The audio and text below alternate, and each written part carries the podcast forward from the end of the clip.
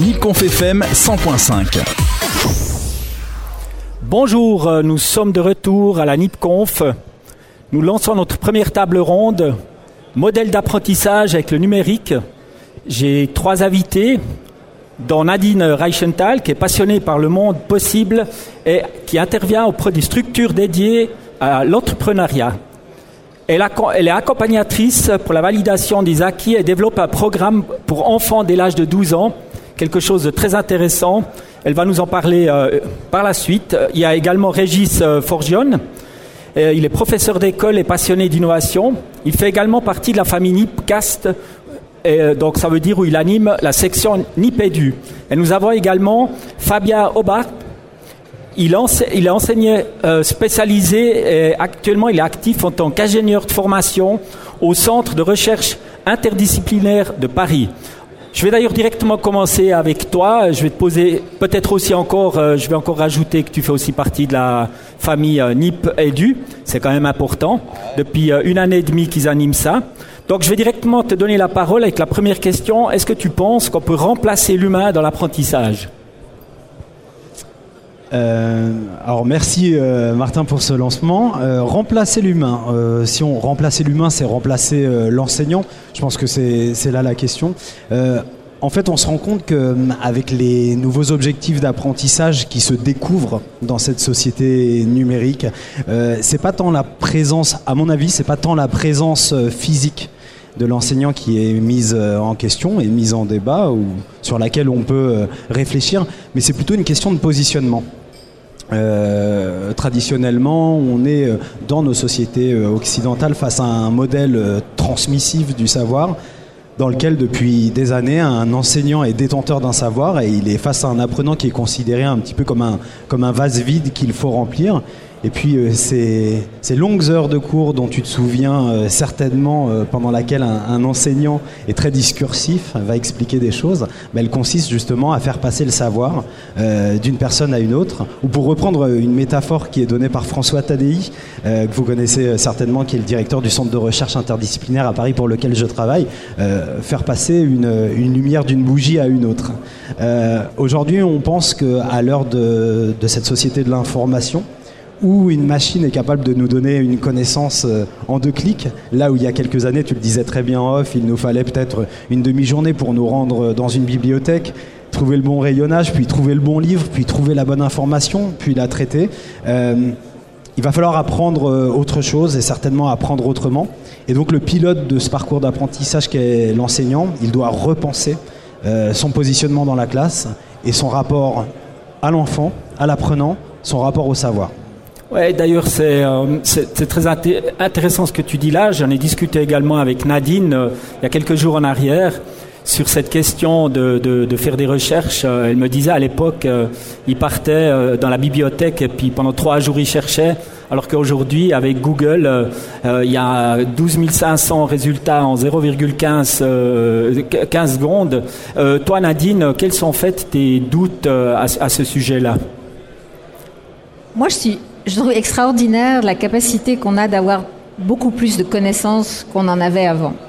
Maintenant, pour les enfants, lorsqu'ils ont 15 000 références et qu'elles sont parfois contradictoires, ils ont du mal à, se positionner. Donc à ce moment-là, l'enseignant redevient un petit peu comme ce qu'il disait, il redevient une espèce de chef d'orchestre.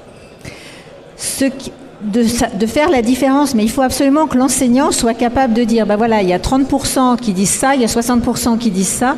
Maintenant, quelle est la vérité vraie? On n'en sait rien. Ce qui, moi, me, sidère dans la capacité des enfants aujourd'hui, c'est leur capacité à oublier ce qu'ils ont cherché quelques jours avant. Et ça, c'est vraiment quelque chose qui, pour moi, est important.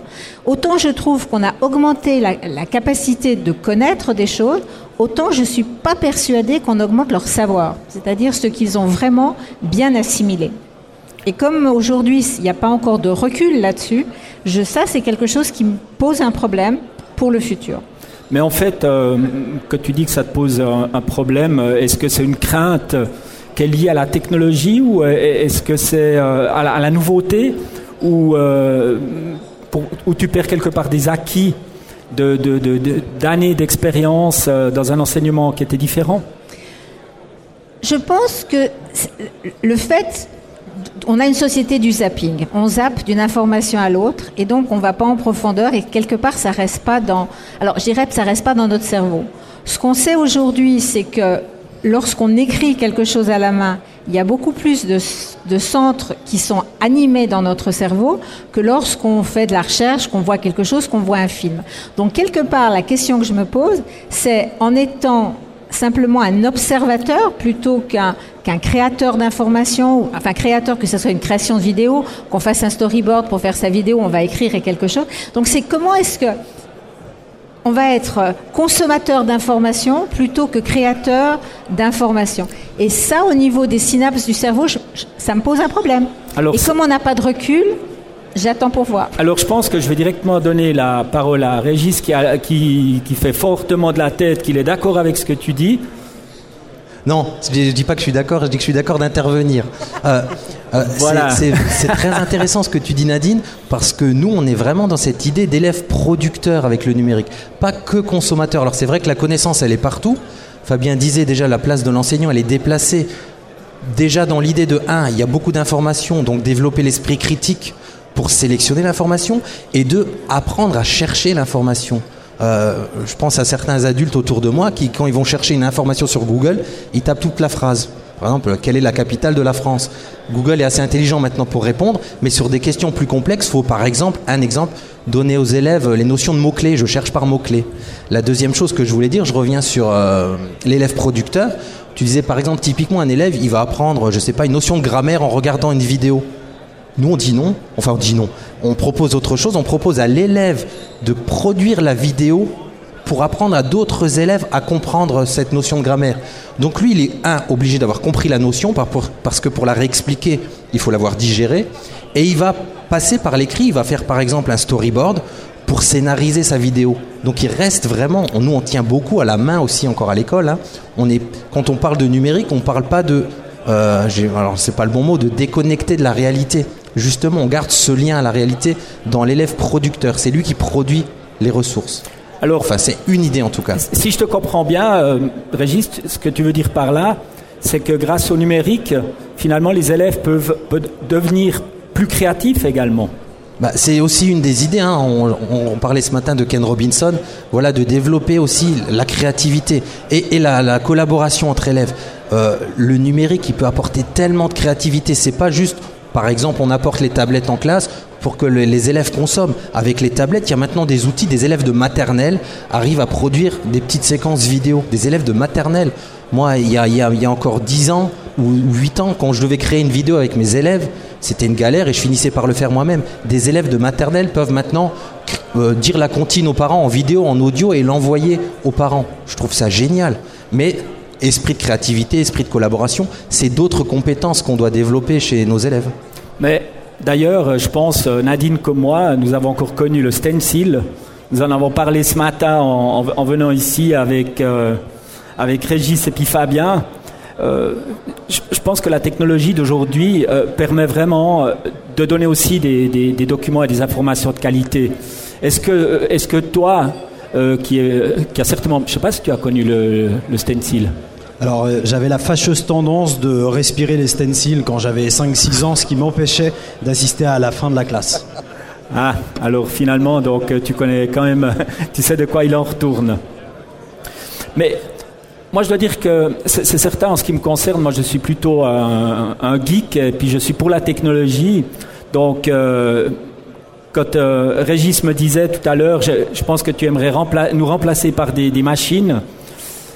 Je, sais que c'était en boutade que tu l'as dit, mais, mais, quelque part, est-ce que c'est pas ce qui risque d'arriver ou est-ce que, je dirais même, ça existe déjà en fait? Je sais pas si ça existe déjà, mais dans les langues, dans les langues, il semblerait qu'il existe déjà des robots qui enseignent des langues. Je pense que si on arrive à amener un élève ou un apprenant, on va dire pas forcément un élève, euh, mon élève de 10 ans, un apprenant à un certain niveau, évidemment qu'il va pouvoir apprendre plein de choses par lui-même.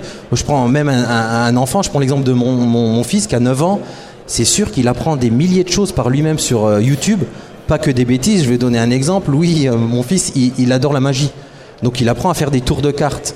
Et ça devient vite bluffant. Ça, moi, à son âge, je ne pouvais pas le faire. C'était impossible. Lui, il a accès à ça tout seul.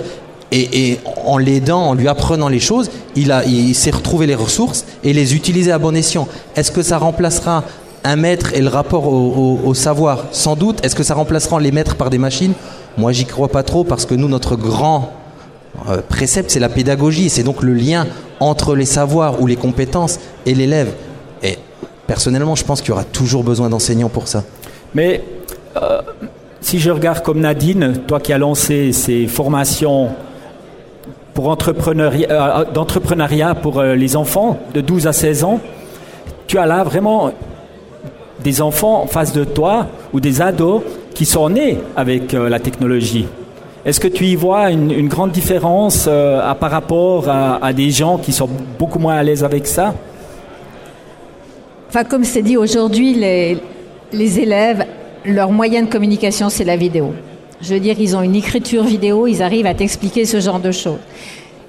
La, différence que je vois, c'est la, c'est vraiment entre le savoir et la connaissance. Donc, ils zappent et tu demandes trois jours après de quoi ils ont parlé, ils n'en ont aucune idée. Et ça, c'est quelque chose que j'essaye de leur faire répéter par 64 manières différentes les notions qui sont importantes pour moi, qu'ils les créent, qu'ils les cherchent, qu'ils les redonnent, qu'ils les expliquent, pour qu'on arrive à, à vraiment réfléchir et à imprimer dans leur esprit les sujets qu'on aborde. Ils ont une capacité à jouer avec l'électronique que nous n'avons pas. Nous n'avons absolument pas. Maintenant, c'est aussi dans le rôle de l'enseignant d'être aussi capable de maîtriser ces techniques parce qu'ils vont beaucoup plus vite que nous. Donc, il faut quand même quelque part rester un petit peu, entre guillemets, maître de, de la technique qu'on va utiliser et pas se laisser dépasser aussi par les élèves qui sont avec nous.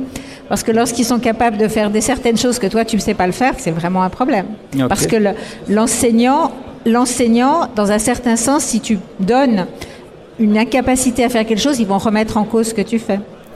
Tu aimerais rebondir euh, sur ça, Fabien? Là, on parle des compétences des élèves, mais il y a une vraie compétence qu'il va falloir euh, développer chez, chez cet accompagnateur pédagogique, chez ce facilitateur d'aujourd'hui et de demain, c'est celle du lâcher-prise. On a parlé du rapport au savoir, mais il y a aussi euh, le rapport à l'apprenant. rester dans une, à mon avis, hein, mais ça n'est que mon humble avis et il est, il est mis sur la place publique. Euh, on ne peut pas être dans une, euh, dans une verticalité sachant, apprenant aujourd'hui puisque euh, on peut avoir des apprenants qui sont plus au fait que nous, même spécialistes, sur des thèmes donnés. Un exemple d'un... Alors moi je viens de Paris, donc je vais parler de, Mathieu qu'on a rencontré, qui est un prof d'histoire sur Paris, en tout cas en région parisienne, et qui a euh, une approche assez surprenante. Euh, le prof d'histoire, j'aime bien prendre cet exemple parce que par essence, l'histoire, c'est le domaine de la connaissance. Typiquement, toi Martin, Nadine, Régis et moi, lorsqu'on allait en cours d'histoire, que nous demandait fondamentalement le prof d'histoire, ça peut être nuancé, mais partons de là, c'est d'apprendre des choses et d'être capable de les restituer. On était sur la base de la mémorisation. Aujourd'hui, il y a une vraie délégation cognitive. Euh, Googliser une information. Alors, avec cette, à cette nuance près que tu disais, Régis, qu'il faut savoir la traiter, la chercher et la traiter. Ça, on le, prend comme acquis. Euh, voilà, cette délégation cognitive, elle rend un petit peu caduque ce, mode transmissif. Et aujourd'hui, quand on demande à un collégien de 15 ans le sens qu'il donne à être dans une classe d'histoire pendant deux heures, à recevoir ces informations, bah, c'est difficile de défendre ce mode d'apprentissage. Il n'arrive pas à mettre du sens, donc il n'est pas motivé. Papa, pourquoi ma fille de 15 ans me dit Papa, pourquoi je suis allé en cours alors que j'aurais pu faire en deux minutes ce qu'on m'a proposé en deux heures? Donc il faut aller plus loin. Et Mathieu, qu'est-ce qu'il propose? Il dit cet élève, il est passionné de Première Guerre mondiale. Il est avec ses élèves de troisième. La Première Guerre mondiale est au programme et il voit que on a un élève qui se passionne pour le premier conflit mondial. Euh, lui, ce qu'il veut, euh, c'est développer chez cet élève la capacité de, euh, de s'intégrer dans une tâche complexe, dans une résolution de problèmes historiques, dans une espèce de paradigme de la recherche qui irait aux confins, aux frontières de la connaissance, et que à partir des outils dont on dispose, un petit peu dans la perspective dont parlait Régis tout à l'heure, ils deviennent chercheurs, ils deviennent euh, un acteur de cet écosystème de la connaissance mondiale qu'on connaît aujourd'hui. Donc il dit pourquoi est-ce que moi je vais passer de la Première Guerre mondiale à la crise de 29 au second conflit mondial, puisque tout ça il pourra le trouver extrêmement facilement à deux semaines de ces échéances en termes de, d'examen, alors que ce môme-là va dire ben, moi je m'intéresse plus spécifiquement euh, aux tirailleurs sénégalais par exemple, ou à la question euh, des gueules cassées, ou à cet enfant, on ne sait pas pourquoi, est passionné par la question euh, des gueules cassées, par exemple, et il va faire des recherches, il va trouver un point qui va être à la frontière du savoir, il va chercher les informations, les mettre en forme, organiser une restitution pour toute la classe, pouvoir devenir un vrai référent du savoir. Donc derrière tout ça, j'avais commencé par ça, il y a cette capacité de l'enseignant, de l'accompagnateur, de dire moi, je ne saurais pas autant que cet élève sur les gueules cassées, mais par contre, lui, c'est un acteur de cet écosystème d'apprentissage de la classe et il va travailler des compétences qui sont des compétences transversales qu'il pourra euh, réutiliser dans un contexte euh, en sciences de la vie, euh, en physique, en français, en mathématiques, juste un paradigme, et il va l'utiliser là pour qu'on apprenne tous ensemble. Bien sûr, dans les scénarisations pédagogiques, l'ingénieur pédagogique quel enseignant, il reste à la manœuvre de tout ça parce qu'il a un programme institutionnel, des injonctions qui vont lui dire on part de là et on va jusque là-bas derrière, moi, je crois beaucoup dans ce qu'on appelle les soft skills, c'est-à-dire euh, toute cette transversalité. Toi, Martin, tu as employé le terme d'habileté sociale ou de compétences sociales. Eh bien là, on a des vraies compétences sociales, on a de vraies compétences transversales, de créativité, d'esprit critique, de recul par rapport à la connaissance qui est travaillée, et pas seulement quelque chose d'assez pauvre à mon sens, mais qui fait partie aussi d'un parcours d'apprentissage, celui de la mémorisation.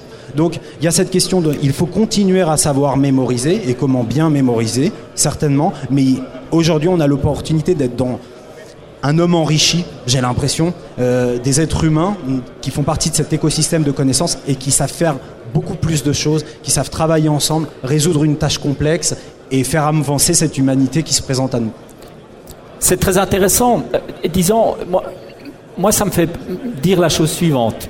J'ai aujourd'hui tous les outils à disposition qui me permettent euh, d'avoir très rapidement accès à l'information, pourquoi je devrais retenir plein de choses dans la tête inutiles euh, que je peux trouver très rapidement. Moi, je pense que cette approche-là, mais euh, aussi sur ce que tu as dit, si je comprends bien, ce qui est, aussi intéressant, c'est surtout qu'on peut beaucoup plus individualiser la formation.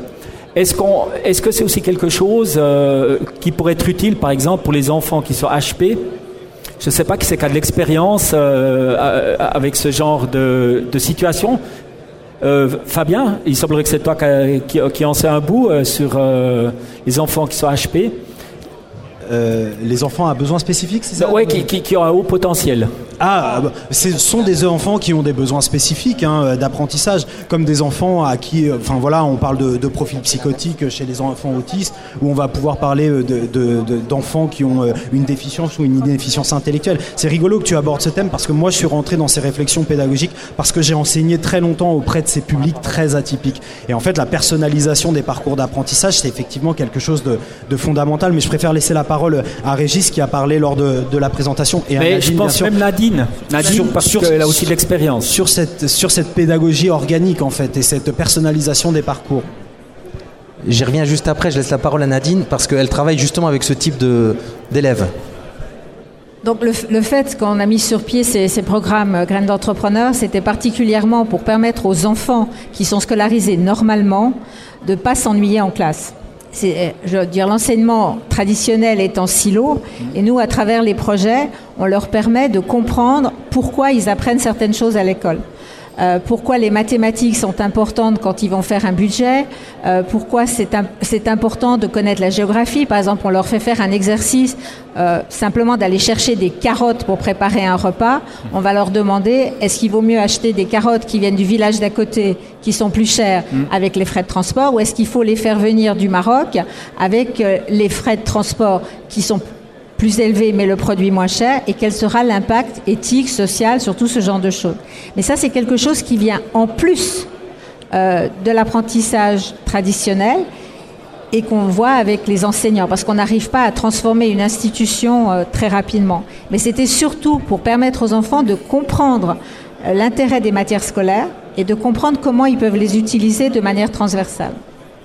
Alors je rebondis directement. Ça rejoint ce qu'on disait tout à l'heure, euh, cette idée de c'est l'enfant qui est dans une tâche, l'enfant, l'apprenant, les apprenants dans une tâche complexe, productive, et il utilise ses savoirs euh, pour euh, typiquement produire une ressource par exemple, ou répondre à une tâche complexe, résoudre une tâche complexe.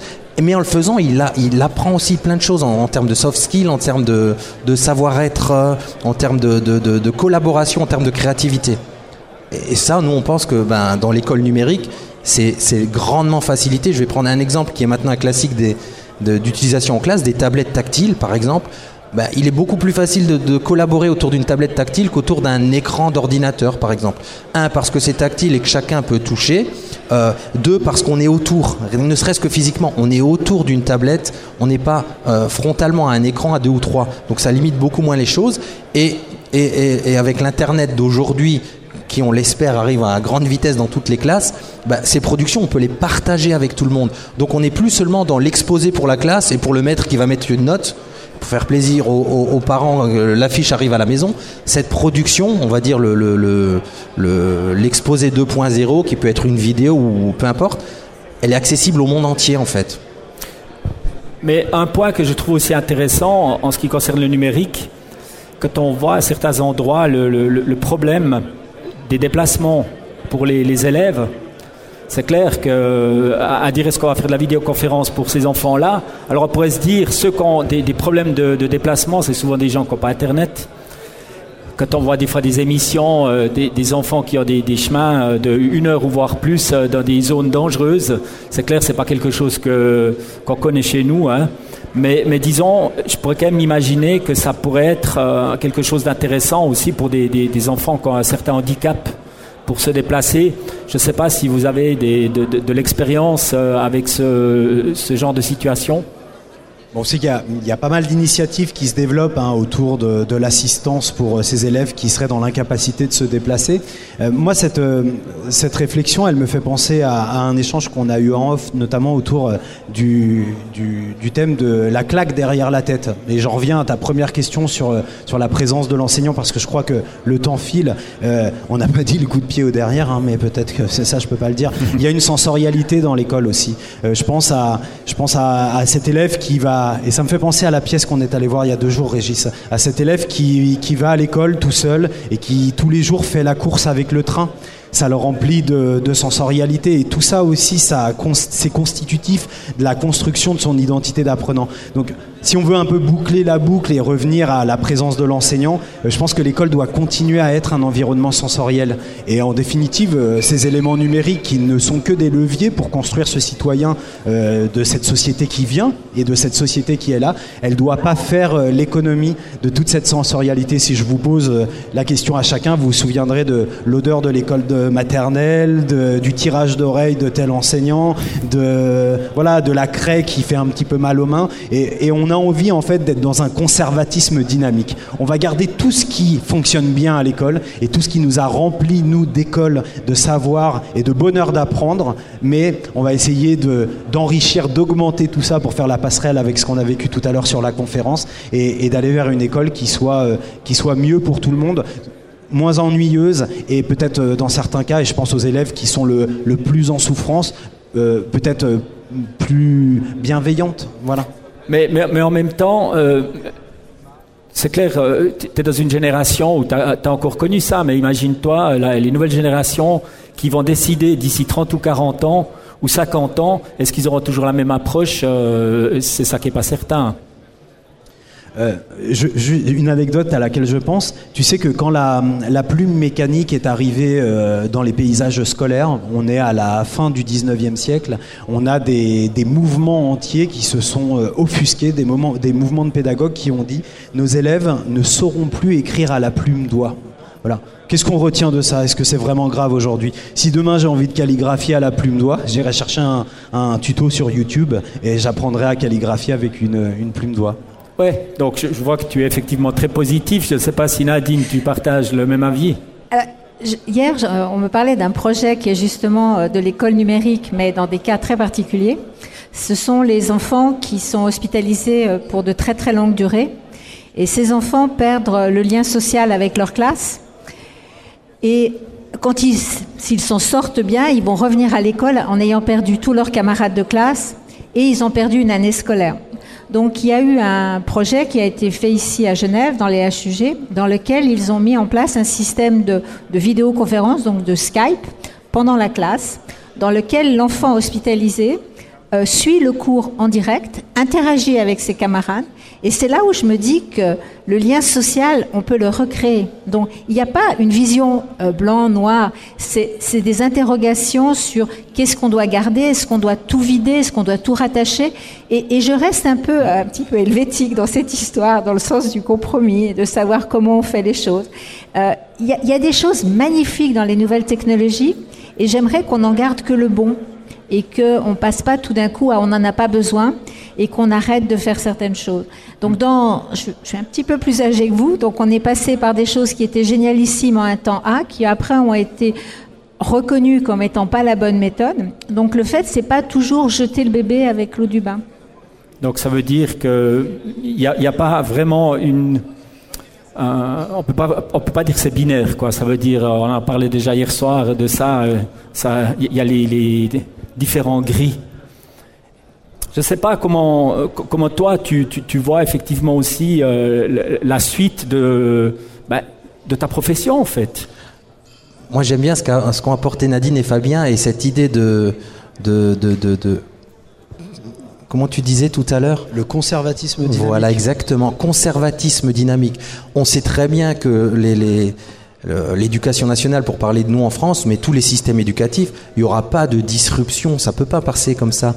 Donc ce sera forcément euh, sur le long terme, dynamiquement, on a envie de ça, nous, mais avec un certain conservatisme, et on essaye de garder le meilleur d'avant, de prendre le meilleur de maintenant pour mixer quelque chose de positif pour l'avenir.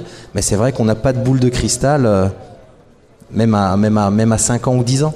Donc allons-y, servons-nous du positif, amenons-le à l'école et essayons d'en faire quelque chose avec nos élèves. D'ailleurs, c'est ce que j'aime beaucoup dans, notre discussion aujourd'hui, c'est que même si on, a, peut avoir des avis différents, euh, tout le monde reste quand même malgré tout positif et puis il croit finalement en l'être humain. Parce que c'est croire en l'être humain de dire euh, on va prendre, on va garder le bon et puis on va éliminer le mauvais. Maintenant, est-ce que c'est toujours le cas? Euh, L'avenir, disons, nous le dira. Mais on ne peut pas être prof si on ne croit pas en l'humain, c'est pas possible. Oui, bah, je pense, euh, ça c'est la première des choses, mais je pense qu'il y a aussi une, une grande différence lorsqu'on enseigne euh, avec des enfants ou bien lorsqu'on enseigne avec des, des ados ou des adultes. Euh, je pense que l'approche, elle est peut-être aussi très différente.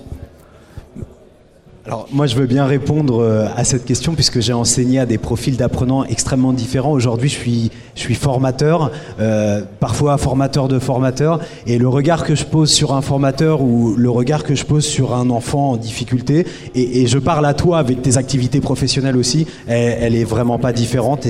Tout est dans l'empathie, l'intérêt qu'on peut porter à l'autre et la conviction qu'on porte en termes de développement personnel pour chacun et aussi l'intérêt collectif. Ok. Bah écoutez, en tout cas, euh, je vous remercie beaucoup pour cette discussion euh, extrêmement positive. Je, je remercie euh, Nadine, Fabien Pirégis d'avoir participé aujourd'hui à la NIPConf à ce sujet quand même très chaud, je dirais.